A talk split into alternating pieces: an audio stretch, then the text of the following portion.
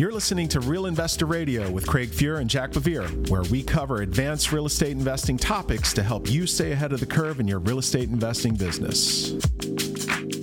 Hey, welcome to another episode of Real Investor Radio. I'm Craig Fuhr with my awesome co-host, Jack Bevere. Hey. Hey, man, I, we got a lot to talk about today, so why don't we just jump in? I've been doing uh, quite a bit of research over the last few days on iBuyers, and uh, we'll talk about uh, what that is. I'm sure most of the people listening know what iBuyers are, but uh, we'll discuss that quickly. But, man, that's an interesting business model. Yeah. I'm uh, I'm biased. I've been a uh, I'm a I've been a iBuyer hater for, for quite some time, even before they went public. So I'm uh, looking forward to to talking about that and, and kind of giving an update on where they're at. We're gonna have some fun with this one. So uh, briefly, what is an iBuyer? Um, do you want to go into that real quick, or uh, I have a I have a sort of a packed. Yeah, go Pat, for it. Uh, the, the, the small definition here for uh, for those of you listening who don't know what an iBuyer is, it's basically a, a real estate company that's been funded by, you know, hedge fund capital, Wall Street capital, yeah, um, that they use algorithms and technology to buy and sell real estate quickly on a very large-scale basis. Um, the model was first introduced to the U S market in two thousand fourteen by Opendoor. They happen to be the largest iBuying company by far. Um, and it's all basically um, uh, very fast, easy offers for sellers um, based on uh, what they call an A V M, an automated valuation model. Um, these people, these companies are basically institutional flippers. They are, mm-hmm. for lack of a better word, big wholesalers. Um, and that comes from Green Residential. Um, so how do they make their money? What's the business model for these guys? They they basically make money in three ways. Service fees, uh, they're generally paid by the seller, much like an agent's commission, where there's really no agent here. So those service fees from the iBuyer companies can range anywhere between five and ten percent. They also, the second way they make money is on their closing fees, essentially title insurance, loan fees, and other ancillary services that they might provide, if any. But uh, generally, those fees are around two point five percent. Uh, plus or minus. And then and then finally, they're, the biggest way that they, they try to make money is on the resale margin. And that's the difference between, obviously, what they pay, the fix-up of the house, if there's any, generally fairly light. And that could be anywhere between four and twelve percent. If you add all of those up, doesn't look like a bad business model. Right. What they don't talk about a lot is sort of all of the baked-in costs uh, that they have uh, to run the business. And so want to talk about that today. And what are your thoughts, Jack, on on the business model in general? Yeah, so I think on you know on paper it sounds like you know a very conceivable business model, uh, especially when the idea was first you know, uh, pitched back in two thousand fifteen. There was a lot of home price appreciation. There were a lot of sellers who were interested in selling. The prices were good. And I think that those, I think that the, the folks who funded those models did so in the right markets, which tend to be the Sun Belt, tend to be houses that are built uh, of newer vintage because the rehabs are frankly easier to do at scale. Um, but the thing that I've always, you know, the, the, the core thing that I've always struggled with is that my experience has been that scaling a flipping business gets harder and harder and harder as you scale. The further that the entrepreneur gets from the street, the more difficult it is, uh, and the, the harder it is to institutionalize the acquisition side, the harder it is to institutionalize the, the rehab side. And if you if if an entrepreneur can't who is making all the business decisions, right? The business owner, right, is having a difficult. Or the further you get from the from that owner of the of the business to the street, the more slack you know goes into the system. The more mistakes are made, and so my experience has been that you know we, we've and we've tried. Sure, you have. Yeah. um, you know, I think we probably got up to flipping, you know, one hundred houses a year, and we know a bunch of other peers, particularly in our in our mastermind, yep. uh, that uh, that do flip at higher volumes than that in a lot of the markets where the iBuyers exist. Um, but it's it's it's real it's really tough to to institutionalize and um, create a business model out of that that is fluid the whole way through. So. Um, companies that we're talking about here obviously are like the Opendoor, OfferPad, Zillow, Redfin, Knock, um, companies like that. Uh, you, you mentioned the markets that they're in.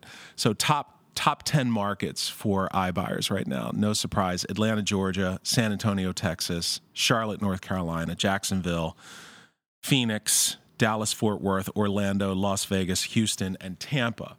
I would assume that you know those markets well because you guys do a lot of lending in those markets, correct? Yeah, they've been fantastic markets. Again, a lot of like newer vintage houses, a lot of home price appreciation from two thousand twelve to, to today, especially in the past couple of years. Yeah, anybody can make money in those markets, right? Right, Jack? You, one would one would think, right? um, and yet and yet we have seen that iBuyers have cons- the one thing that they all have in common is that they have always they all have always lost money every quarter. Well, let's talk about that real quick. So from two thousand seventeen to two thousand twenty-one, let's just talk about Zillow. Uh, total revenue went from anywhere between about one billion dollars all the way up to about two point two billion dollars. Yet in the um, all of the iBuyers posted major losses in, in twenty twenty-two.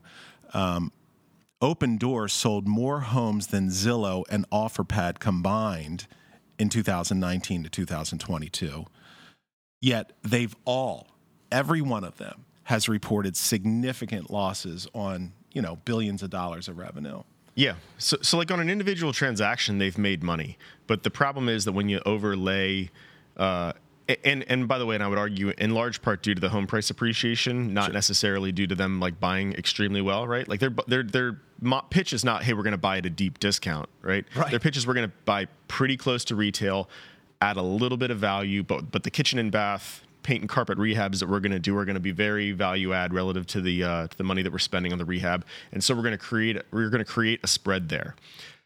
It, that, that idea just flies in the face of everything that I've experienced over the past five years, which is that kitchen and bath, paint and carpet rehabs don't have any margin. And so that the this this idea that like the Main Street entrepreneur can't make those deals work, and yet at volume, Wall Street's going to figure it out. I just I, it just doesn't make any sense. It doesn't make any doesn't make common sense to me. Like the, the You know, the Main Street entrepreneur who's looking to do three, four deals a year, who's not paying himself for his for, for his acquisition side, who's networking with real estate agents, literally maybe do, even doing door knocking, direct mail. These are things where you may be able to cr- produce a cost of acquisition of a deal, you know, as low, you know, in the, in the five to seven grand range, you know, sure. kind of your primary markets, maybe that's close to ten to fifteen grand. Your tertiary market's a little bit less than that with maybe like bespoke, uh, direct mail lists like probate and estate. You can get that down to just a couple grand, but they're not scalable. So like you're going to make it up in volume, but you've only got, you know, I, I, it only cost me five grand to do a deal, and I'm going to go G C the thing myself. I'm probably also the real estate agent. If I'm a, if I'm a, if I'm a full-time flipper, I've got a real estate agent on staff, like, and you're going to, you're going to beat me because how, like, how are you going to beat me? Like the arrogance of it is really kind of what like gets me fired up about it, that I just don't see where in that, where in that equation you're going to spend so much money on marketing that your cost of acquisition is going to be, is going to come down from my five grand to what, you know, for, you know, to, and, and that's going to be the difference in your business model.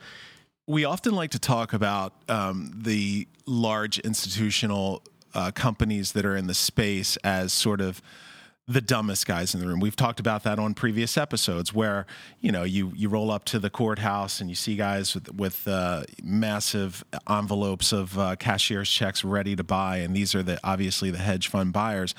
And they're not the dumbest guys in the room. They're actually the smartest guys, right? They are very, very smart at what they do. So what is it? Where's the big miss here? Where, why are they, why are they keep, why, why do we see them continue to double down, double down, double down on this model? So, in you know, when when the idea came out in two thousand fifteen, I thought it was a good idea. Flipping was great. There were mar- there was margin in flipping at that time, um, and I think that perhaps may- maybe maybe it's the case that the the invest early investors had not experienced uh, the cyclicality of the flipping business that that we've experienced, and so that an institutional platform that relies on transactions and relies on transactions at scale mm-hmm. um, is going to be able to make it through cycles and find margin when e- when the most, you know, gritty Main Street entrepreneurs are struggling to do so. Maybe they didn't, you know, maybe maybe they didn't appreciate that idea. By the way, maybe it's just they were riding the venture capital wave that really was a significant wave and then yep. became a bubble, you know, by twenty twenty, twenty twenty-one, which is, by the way, when these companies I P O'd, right? So, well, like, if the early money gets in at a good valuation and then you can go, you know, you can exit and do an I P O at a, at a greater valuation, they did, you know, maybe they made money, right? Like, they didn't, you know, the business model isn't viable over a long period of time, but that doesn't mean that there's not a trade to make, right? Taking an idea and bringing it to the public market for the first time off of a lot of like enthusiasm and hype.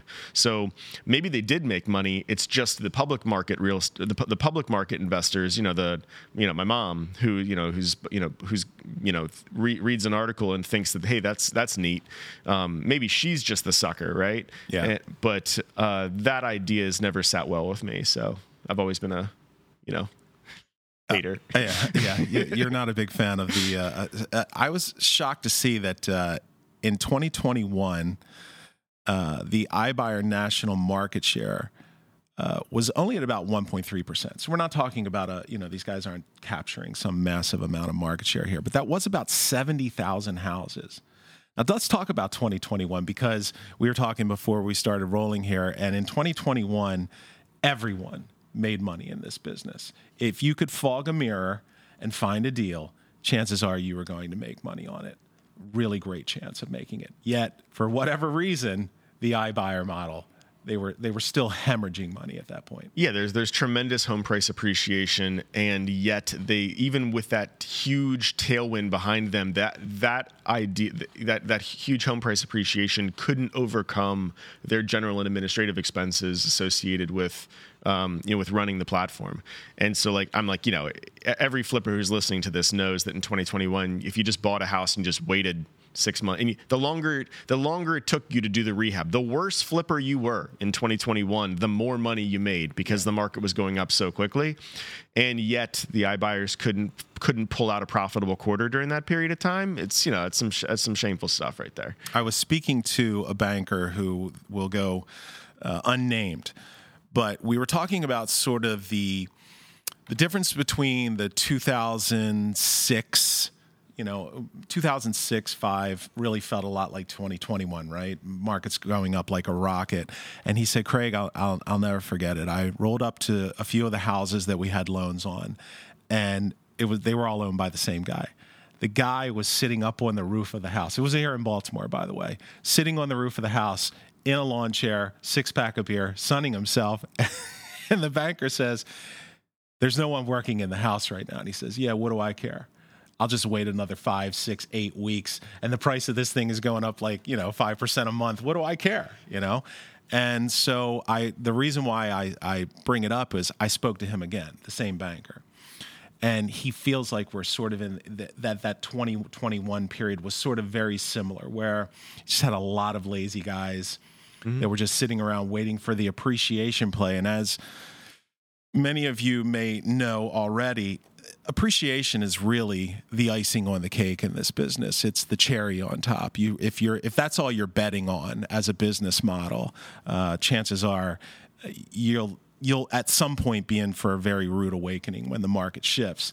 And I think that these iBuyers, you know, they want to they want to say that it's COVID. They want to say it's just people just aren't selling their homes. It's the high interest rates. But I would sir, I would. My my supposition is here is that they've bet on the wrong the wrong return. They're betting on appreciation here, right? Yeah, I mean, if, if, even with appreciation, they weren't able to make it work, and so, you know, they're, they're, I've heard arguments that, hey, we're going to make it up with adding title services, mortgage services, and these ancillary ancillary sources of additional revenue are going to help, you know, really grab an increased increased margin, and as a percentage of the flipping margin, that actually is material.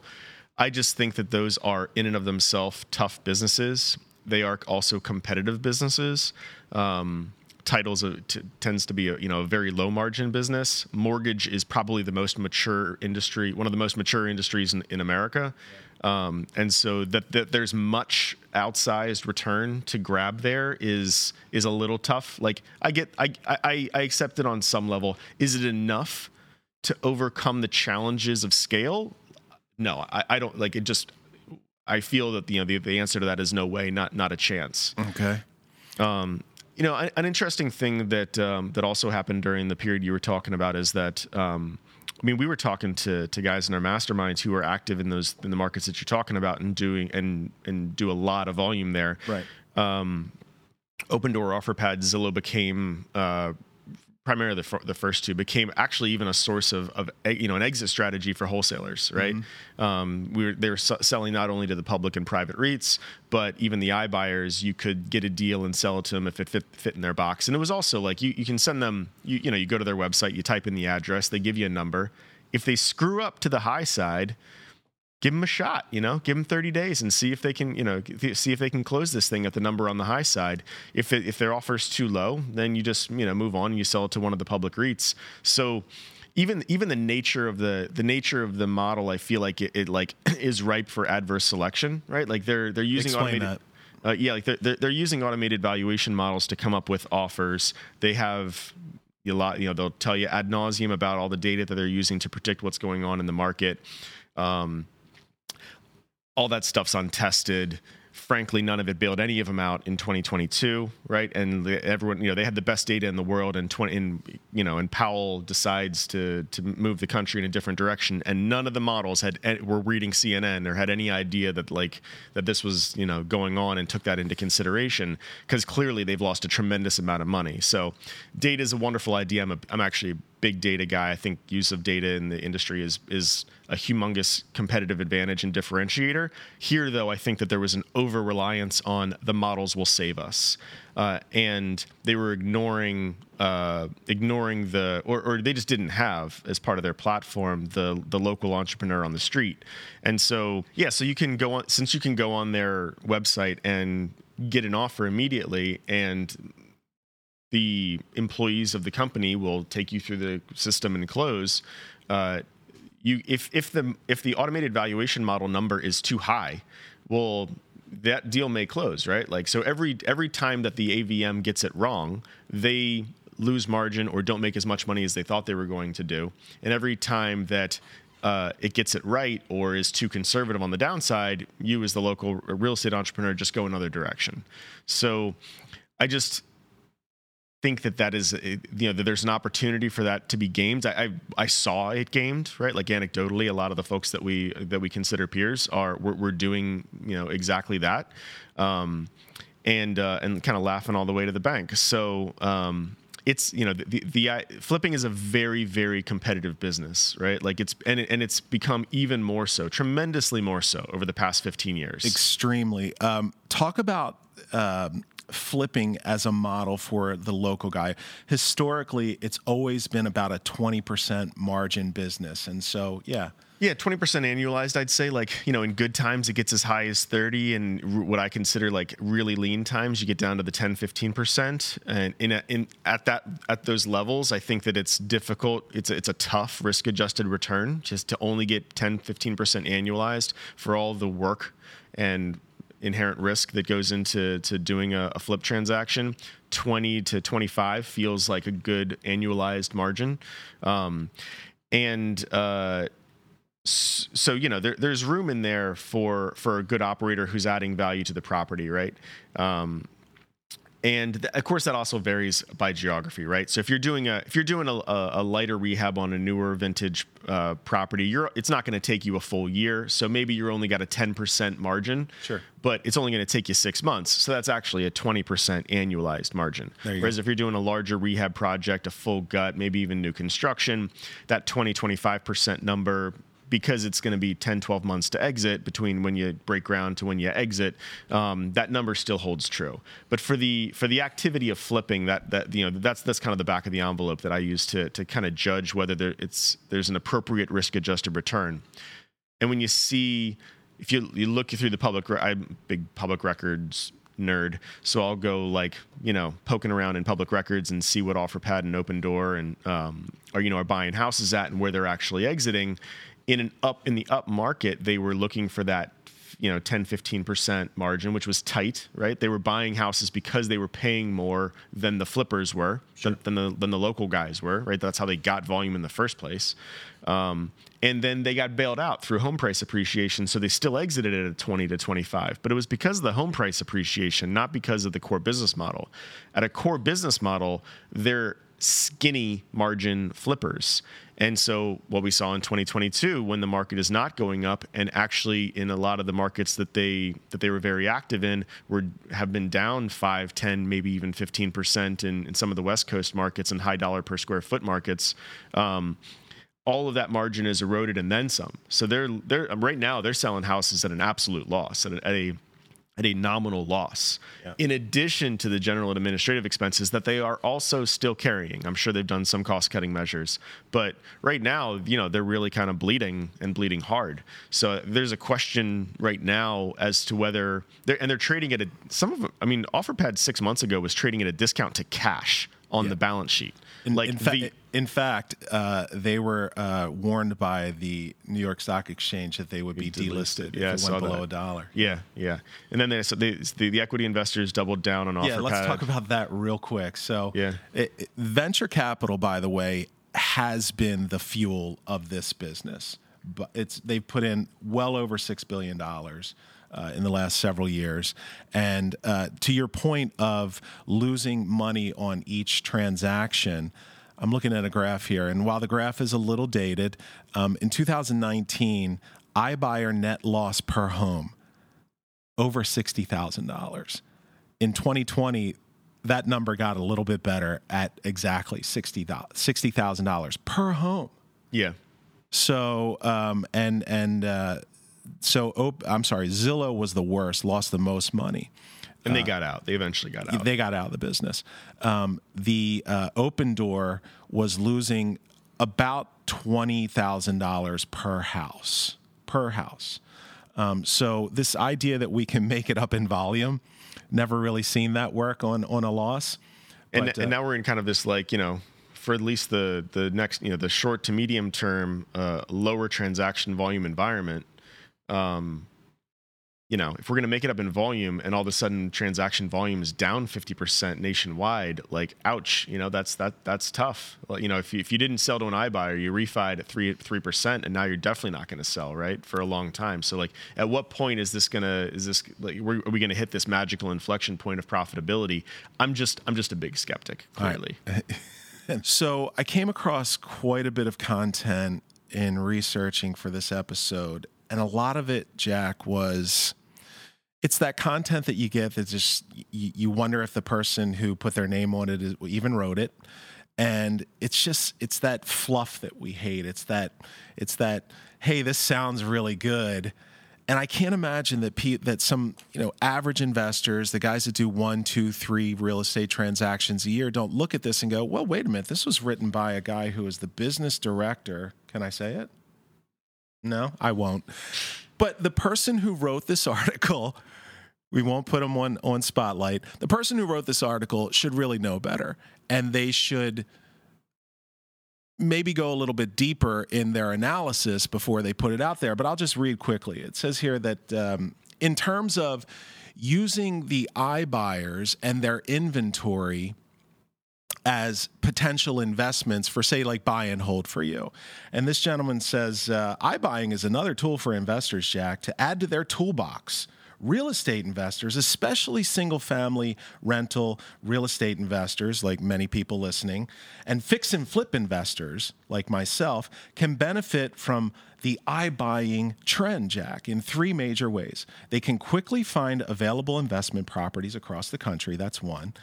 Two, Open, it allows them to open uh, doors to invest in other geographical areas.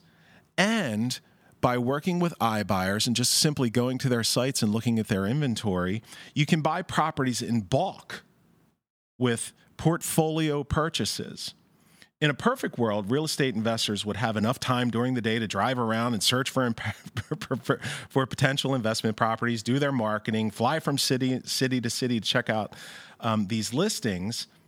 But that's in a perfect world, Jack. You, we can't expect real estate investors to do those kinds of things to find deals. So I just looked at this, Jack, as sort of like this crazy fluff piece. Again, it's it's that seventy miles wide and a half inch deep, giving people supposedly good information. How do you feel about that? Ken, is that a viable strategy to go to, say, you know, Opendoor's website, see their a thousand houses that they have strewn across the United States and say to yourself, well, I'm really going to pick up a sweet deal here? Yeah. So, you know, not surprisingly, I, I struggle with that a lot, right? So, I mean, the the iBuying model is to buy a property off market, add some value to it, and then sell it for one hundred percent of retail to a homeowner on the M L S. And so if you're looking at that inventory, there's no there's no discounts to investors. Um, you know, the, they're looking to, maybe you could save the commission, right? If you t- if you toss the commission in there, but you could also do that buying straight off of the M L S. So, you know, if you've got an opinion on a market and you say, hey, one hundred percent of value today is still a good deal, and I want a turnkey finished property, and I'm just going to go buy it with a, you know, buy it with a D S C R loan and put a tenant in there. Um, I think you're going to struggle. You're really going to struggle to to make the numbers work today with to, with today's interest rates. But hey, maybe you're just parking cash, right? And you want to just you want some exposure to the Phoenix market, and you're parking cash. That holds as true. That advice holds as true for buying from iBuyers as it is for going on the M L S, sure. And you'll have more to choose from going on the M L S. So it doesn't seem like good investment advice, so to speak. Look, I still think it's a business where, yeah, there's. I think there are a lot of people out here that are looking at, you know, the the market, and they're saying, mm, I want to pull my money out of the market and maybe put it into some hard assets. I'll park some cash in a decent house, put a tenant in it, make a maybe a little bit of cash flow if you're lucky buying at retail. But it's still a business where we're finding deals um, that have decent margin in them, and I've yet to see any deals listed on the M L S Um, that aren't full retail. Uh, yeah. You know, I'm sure they're out there. It's always a needle in a haystack. That's what the the, the game is all about, uh, mostly. But um, this this whole piece here, man, I just really find it to be so disingenuous and just sort of like, you know, so indicative of what we see out there um, from people who should know way better. Yeah, know? I think I think that there's just like in general investors. One of the reasons we created this podcast, right, was yep. in general investors can, if you Google something, you'll come across a lot of content, but it's a lot of very fluffy content, very surface level, not a lot of well thought out, you know, from a practitioner's point of view. Hey, I'm looking to like not just place cash, right? Like it's no, I'm I'm an I'm an entrepreneur. I'm looking to like get a deal, right? Like that's what's fun about the business. That's what makes the business sustainable is the ability to do that, and then. You know, maybe you can even like, as you scale your business, like build systems around doing that at some scale. That's how you make money, right? In a very competitive real estate investing business, which is what the, you know, what America has become.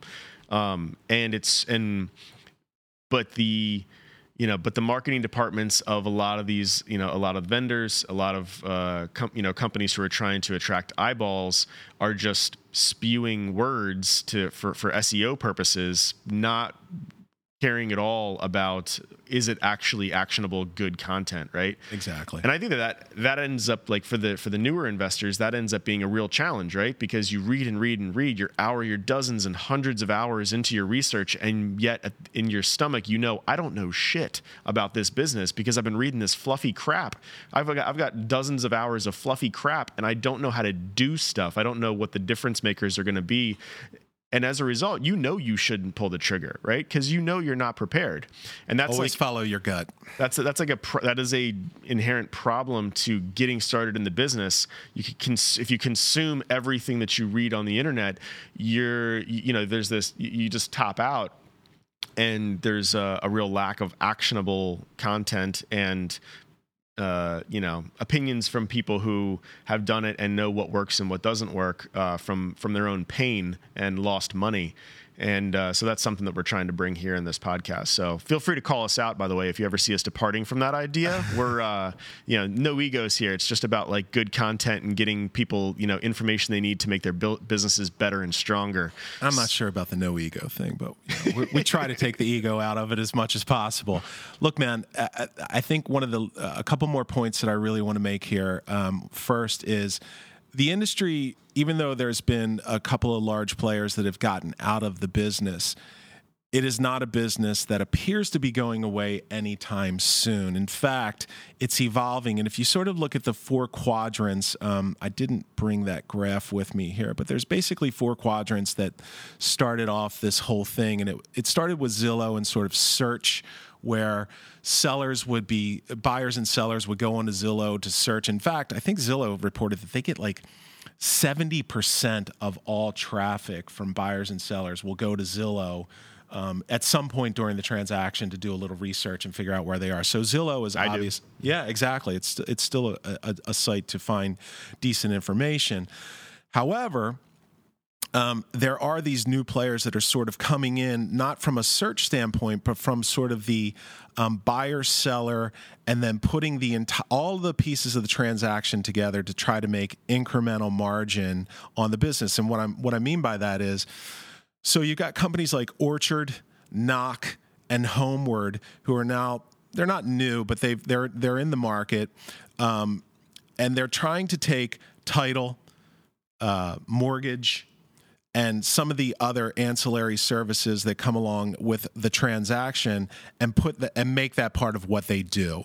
And so, um, if you look at builders, for instance, builders get about seventy percent attach on mortgages. If you go buy a house, the builder says, "Hey, if you use this mortgage company, they get a small incentive," and obviously the builder gets a piece of that. That's I'm sorry, seventy-five percent of the time, a home buyer or or someone who's buying a brand new home will choose the builder's mortgage company seventy-five percent of the time, which obviously makes a little bit of bump for the builder.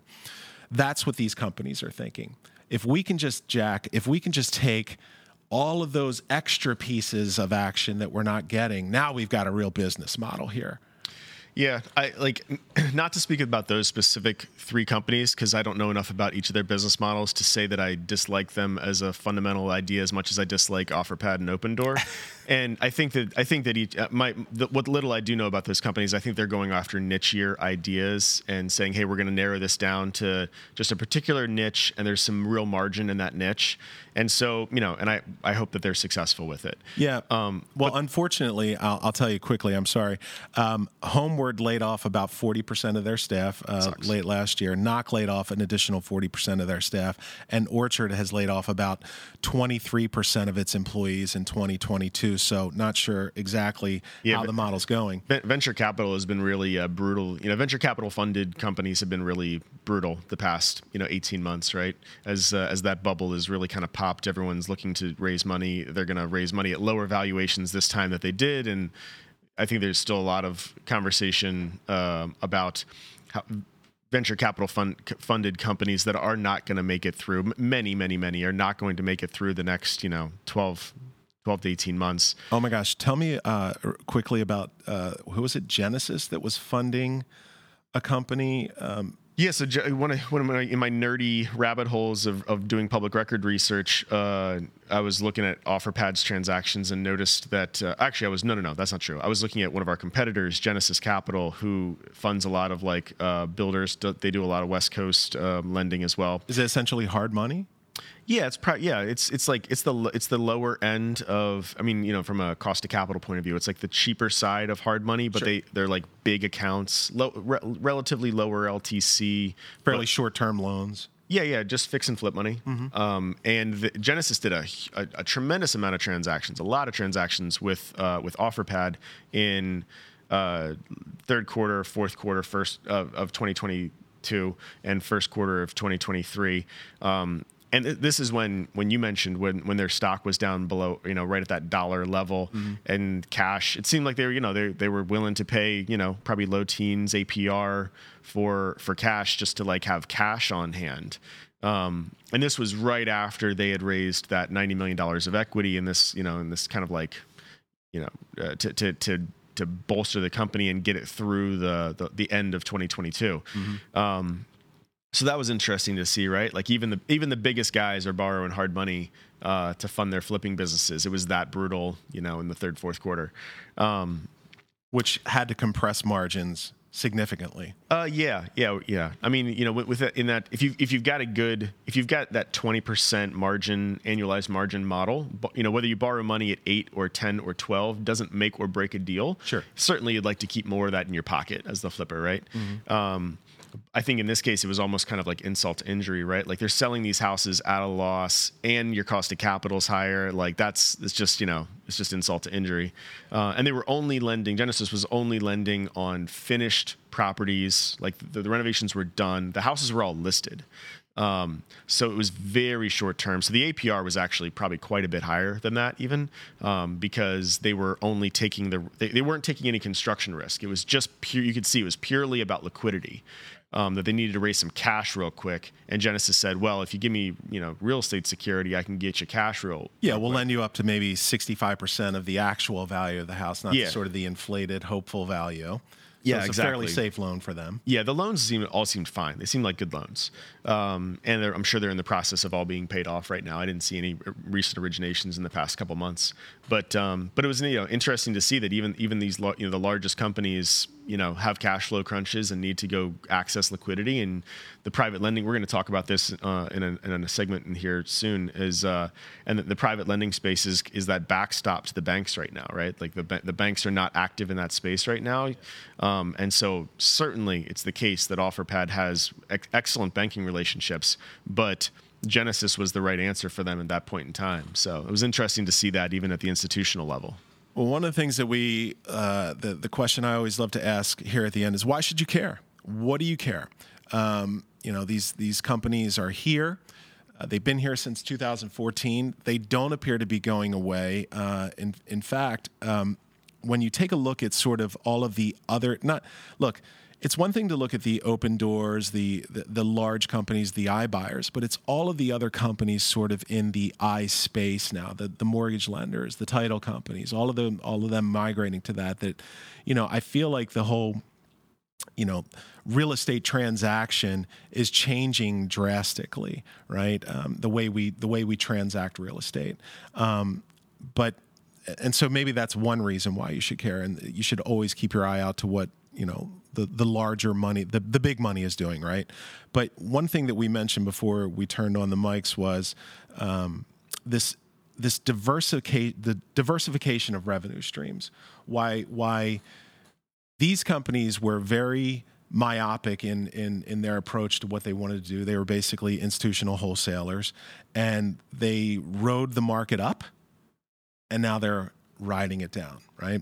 And so speak to that, Jack, about how the average investor who's listening can maybe start to think about their business in a more diverse way. Can I just be a wholesaler, Jack? Can I just be a rehabber? Can I just be a landlord, right? We've right. always been told, hey, look, focus on one thing and really be great at it. And that's a great thing. Don't get me wrong. But don't be surprised when that model doesn't work in a sideways market, right? So go ahead. Yeah, sure. So um, real everyone knows that real everyone is, you know, common parlance to say that real estate's a very cyclical business. And generally when people are referring to that, they're talking about values. Um, you know, cap rates go up, cap rates go down um, over time. In the flipping business, there's this kind of like sub trend that happens where like, we don't really care as much where if housing prices are going up or, or housing prices are going down. I mean, if they're going down, we care. Yeah. As long but as like, I'm buying a great price and I can sell it at a better price. Right. Like, yeah. And yeah, we're, we're in for seventy, seventy-five percent of value. So like my, my, but my margin, you know, if it, in the, if the market's coming down, it's not falling so quickly that like, I'm going to lose money on that deal. I just might make a little bit less. Right. So the way I think about the flipping margin, I'm sorry, flipping market uh, cyclicality is about margins. So in, you know, in, so there are different points in time where flipping margins expand and then flipping margins contract. And so in a down market, your flipping margins are likely contracting. But then as real estate values are coming down, sellers get scared. uh, because they see, you know, prices coming down and they start to capitulate and they start to let properties go. Now there's a there's an adjustment process for the seller, right? Like a, a very human, like stages of grief process to capitulating and finally deciding to just let the property go that you know that you need to sell. And then, so it's often right in like in the wake of a down market is when the flipping margins are actually the best, yep. because the seller psychology is shifted and has the seller is capitulated, and then you can go find a deal that's got those wider margins. And then margins will be good for a while, but then as real estate values increase, then, you know, people start talking at the cocktail parties about how I made money in real estate, and other people start getting into the business, and now you've got more competition. And though the top line properties may, you know, top line real estate values are still increasing, the as is prices, the price of as is houses goes up even faster because there's more competition. There's more demand for that as is real estate, um, you know, look, looking to make money off of it. And so you start to see those margins compress as we get to the top of a market. Um, and so that kind of like sub trend line is the one that I'm much more interested in, even because it's it's t- it tends to be a little c- slightly countercyclical, or at least like, you know, has a, a t- maybe a twelve month lag yeah. to the overall real estate values.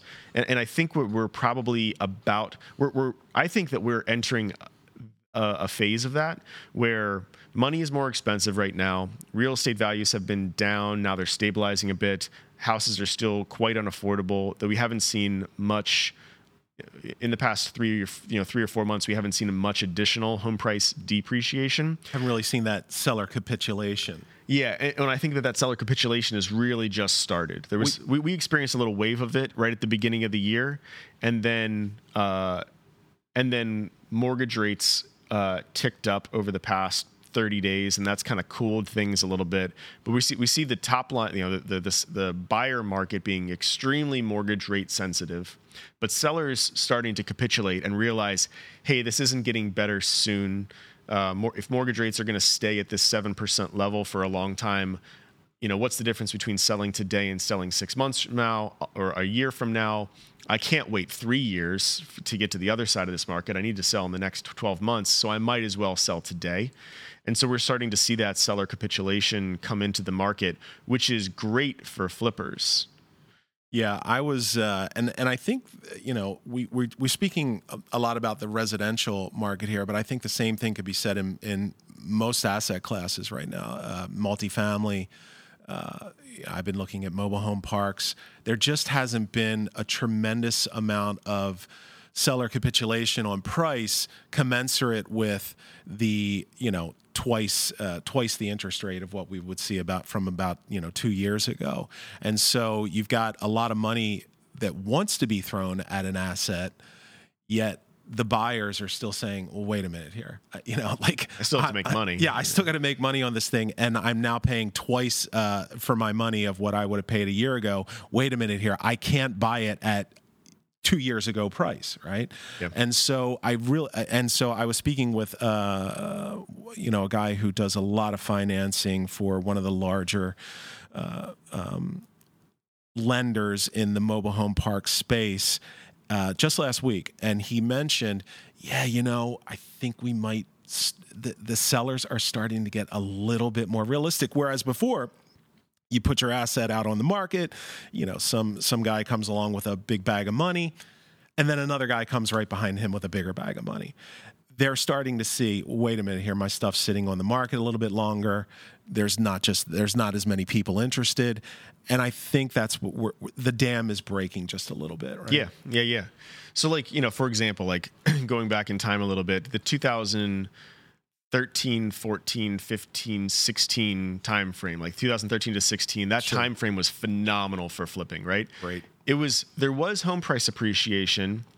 But it was phenomenal because the room wasn't that crowded, right? Like there was, there, there was, you could still get deals. Yeah, there people were still uh, had P T S D from two thousand twelve. You yeah, know? yeah, yeah, yeah. Exactly. And and so like it was a great time to flip, and we were doing a ton of flipping at that time um, because the margins were still great. Let me ask you this: in we we this diversification of sort of what we do, what the, our bag of tricks, could your business, could Dominion have survived solely as a landlord You know, would would, would you have wanted to be just a landlord? We because- could never have become a landlord, but for the other business models. Like we could we could never have gotten to eight hundred properties, but for flipping and lending. Why? Just cash flow and wholesaling. Uh, just just cash flow. Um, the, because the even even with the cash flow coming off of eight hundred houses, which should be substantial. Well, at eight hundred it is, but it, at, at one hundred, at one hundred it's not. Yeah. At one hundred it's nothing. At one hundred fifty it's okay. Like it's like you know, you can you know you don't have to work. But, um, you know, until your mortgages are paid off, though, it's like there's some cash flow. Um, but we could never have paid for a platform to get to eight hundred houses, but for flipping and wholesaling and, and lending. And those are those other those other three activities are, are tax inefficient, right? You get taxed at ordinary, ordinary income, mm-hmm. but they produce cash on a current basis. And you got to pay the bills. And you, and if you're going to do a refi and you get it like an okay deal or you get screwed on an appraisal, you got to refi and maybe you have to come to the refi table with, with some money. Well, that money's got to come from somewhere, right? Yeah. Um, and so we always have we always integrated.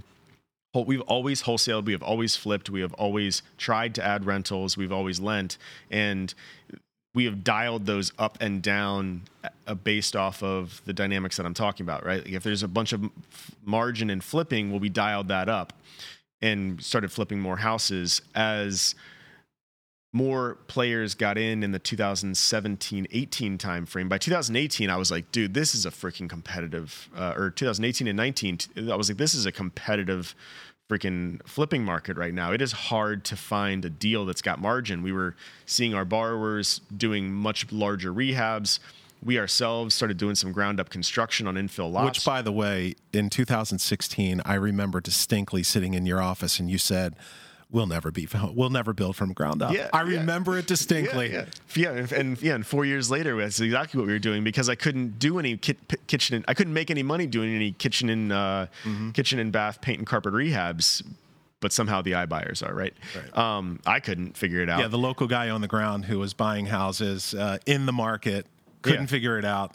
So the uh, so you know twenty eighteen and nineteen, it becomes a much lower margin uh, flipping business, and so we dialed up wholesaling.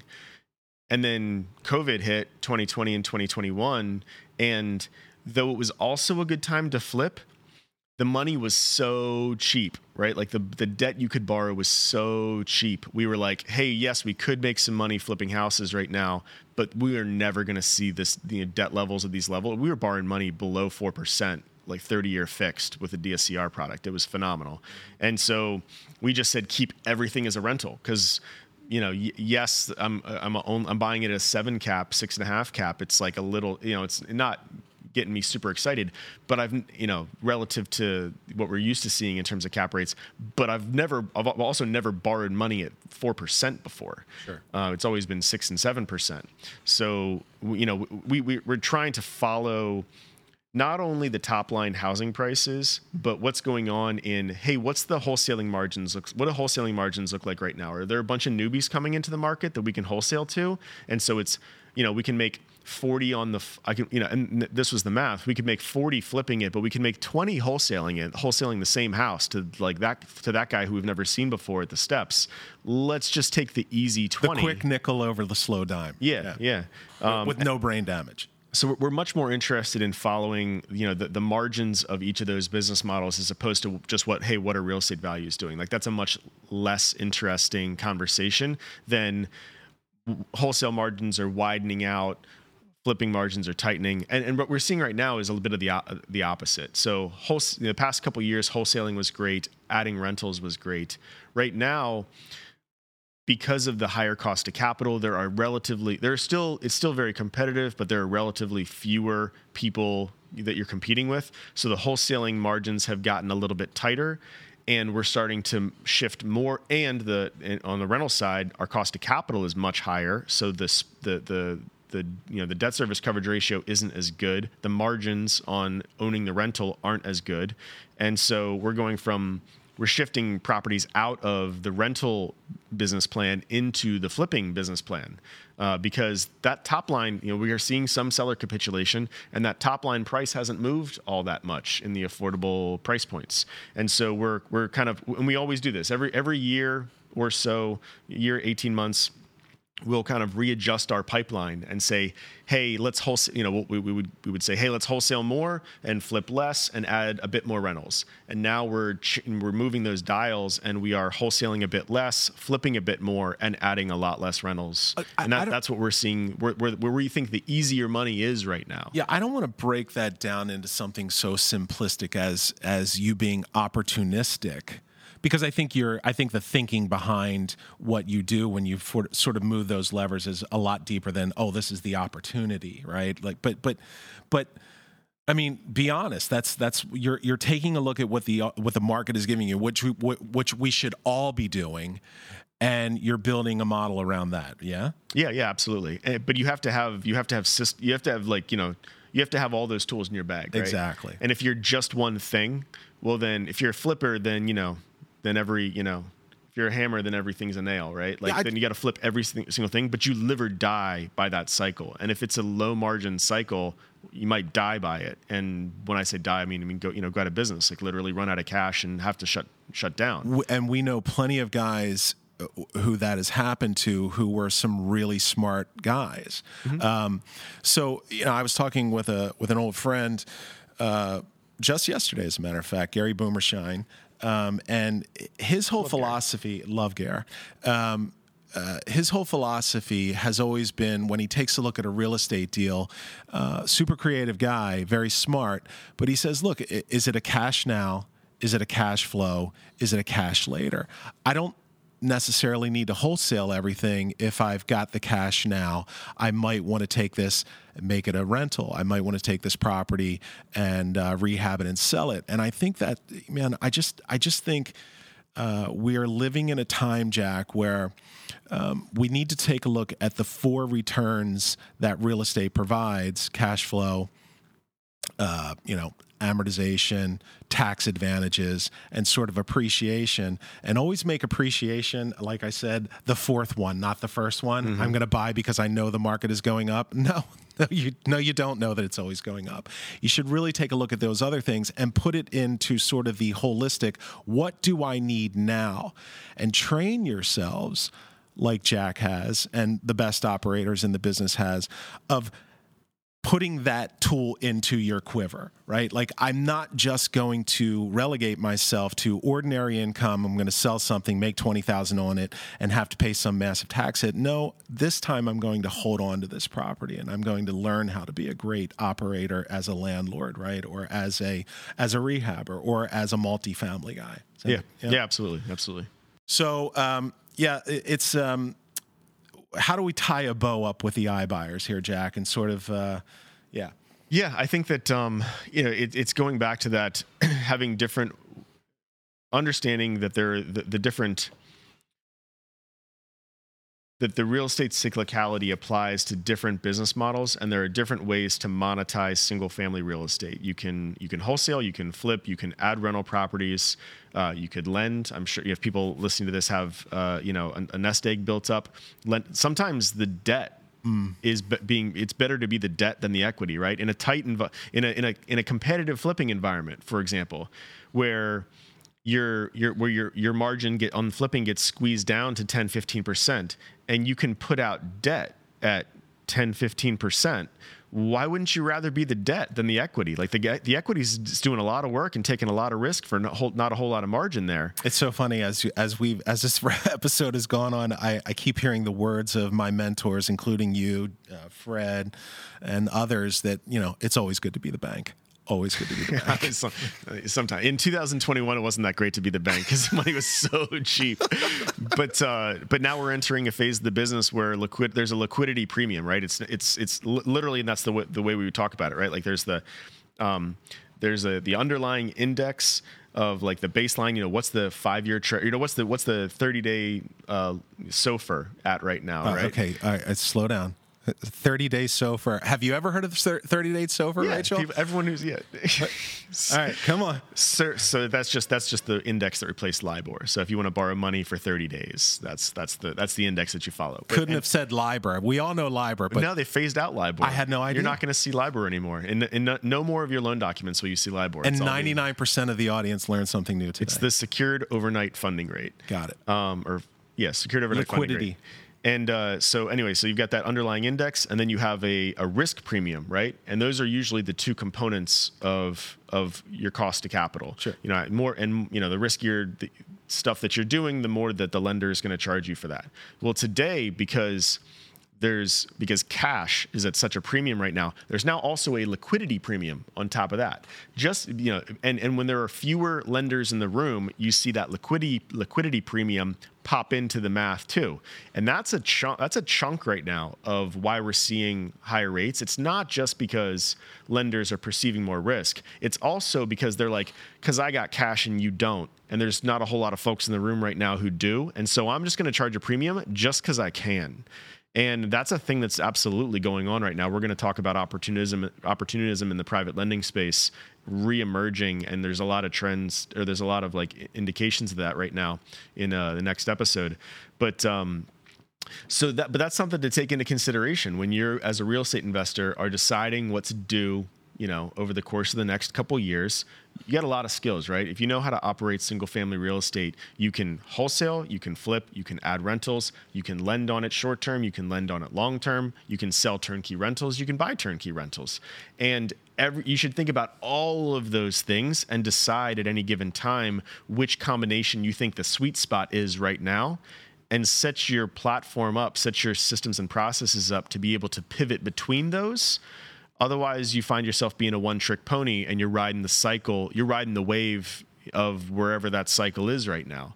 And those, on, on those six things I just said, they do not run in lockstep. They all run kind of countercyclical to each other. So it is absolutely our belief that there are the best business models to be in at a given time, and they change every eighteen to twenty-four months. What sure. combo you should be spending your energy and your your your resources, you know, where you should be allocating your energy and your time and your money. That sounds like a great topic for an upcoming episode. Let's on how that. to sort of pivot in, bet, uh, in between different tools in your in your uh, quiver, right? Yeah.